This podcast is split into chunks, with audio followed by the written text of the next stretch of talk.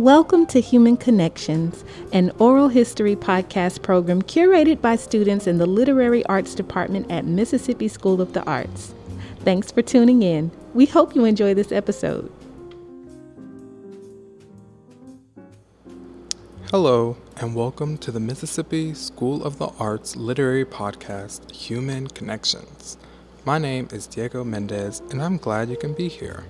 For today's episode, I interviewed one of my best Judies, Woody Smith, who recently came back from basic training for the National Guard.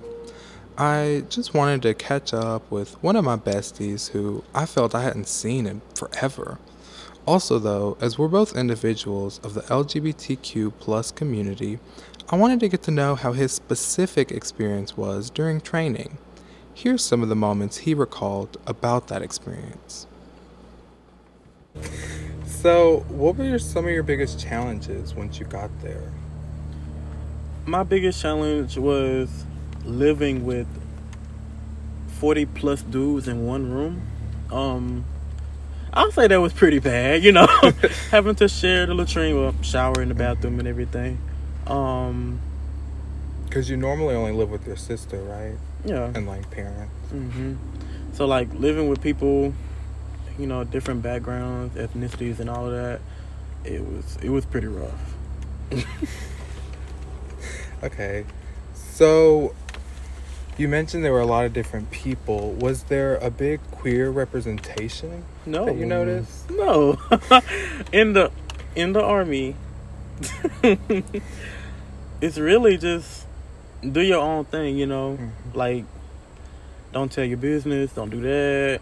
You know, you can be how you want to be in the army because they got rules and laws now that you can't be discriminated against for mm-hmm. anything. Um, but you know, some people still got bullied and stuff like that. Stuff happens. Mm. Did you yourself experience any hate? Yes. um, somebody had called me a faggot. I was defending my friend, and um, he said something about my friend I did not like don't know what he said. He said he looked like a monkey. And I was like, uh uh-uh. uh So I chased him out the door, cussing him out and everything like that. And they was walking down the stairwell and I told them I was like, Y'all come back up here and say it to my face. And they said, Shut up, faggot. I Ooh. completely lost my mind. I think I had to be held back. oh my gosh. Yeah. I can't imagine. It's awful. It it's really bad. So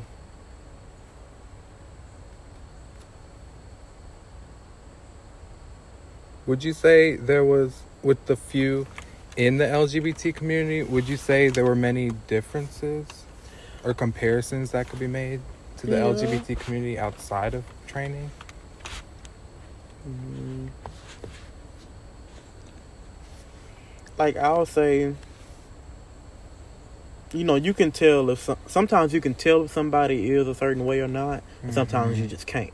Oh yeah. You know, like I guess in the military, it's not like everybody's not open, you know, mm-hmm. like expressing themselves because in the military, we all one person, you know, nobody different from the other one. Like we wear the same clothes, everybody wearing green. Mm-hmm. Um, so you really can't tell about, you know, you can't express yourself. So you can't really tell unless the way they talk or the way they their body language, I guess you could say. Mm-hmm. So I'll say that's the that's a different part from mm-hmm. civilian life and military. And do you think that lack of self expression like aids or further unifies the group as a whole? I say it unifies because um you know not everybody gonna like what you're doing. Mm-hmm. So I say if everybody doing the same thing, nobody trying to be different, then what we're working for is perfect. But you know, in the civilian world, you can be as different as you want to. But in Uncle Sam, the army, you do what he tell you to do. You look how he tell you to look, and everything runs smoothly. Right. So you'd say, in a sense, you agree with in history the um the whole scenario of don't ask, don't tell. Do you think it like you agree with it? Mm, I think I do. In that type of situation right there, mm-hmm. because behind closed doors, you never know what's gonna happen. Like you're not always around somebody in power. or in charge, like a drill sergeant or something like Yeah. that, that can save you from a social situation going on. Mm-hmm. Because like once you leave from around them, it's open season. You know, Right. everybody can say whatever they want unless you file a report. You know, all that extra stuff. But I think it's good. Don't ask, don't tell. So I have to admit, it was hard hearing some of the trials he had to endure. As a friend, I felt bad because there was nothing I can do now that those moments had passed. And also, when he focused on the sense of unification and similarity needed amongst the crowd, it was it was weird.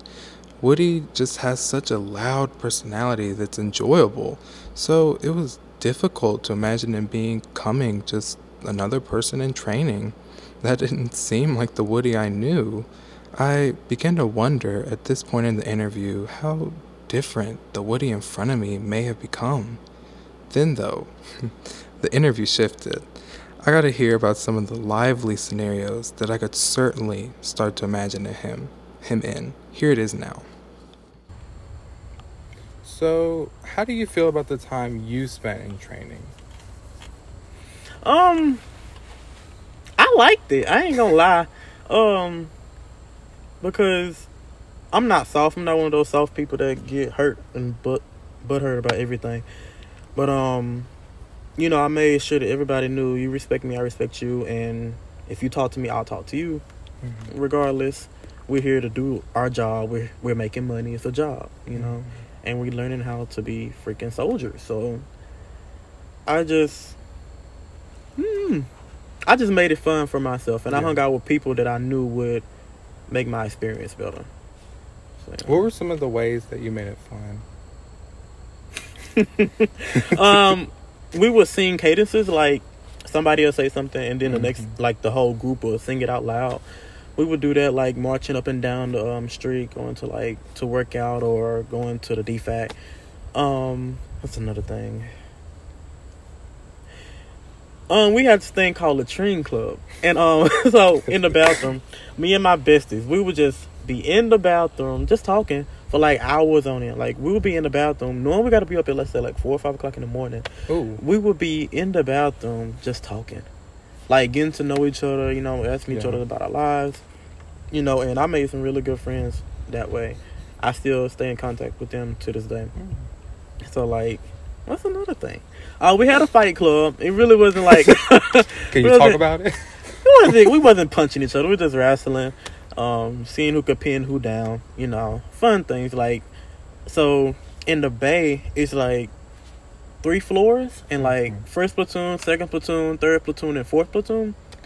And I think we had. I was in fourth platoon, so we had first platoon and fourth platoon together. So we had, you know, boys from a different platoon all together in there with us Yeah. and all the boys came up to fourth platoon just to wrestle. It was fun. We were just seeing like you know we sized each other up like weight class and height. You know who Mhm. would, what would be a good wrestle match. And it was fun. Oh my god, it sounds legit.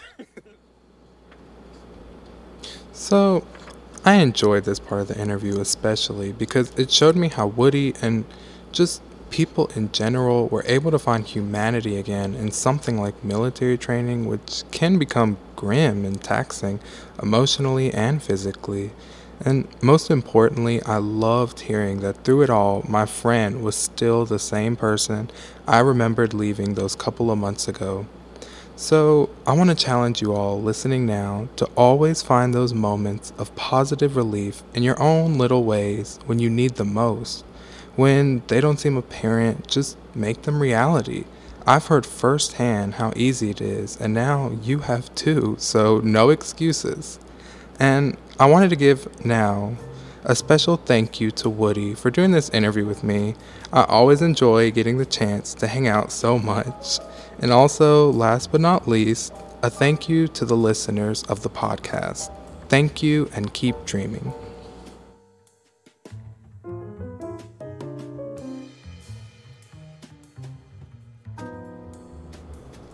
Thank you for joining us as we present and preserve important voices in our community. More episodes are on the way. In the meantime, follow the literary department on Instagram at msa.literary.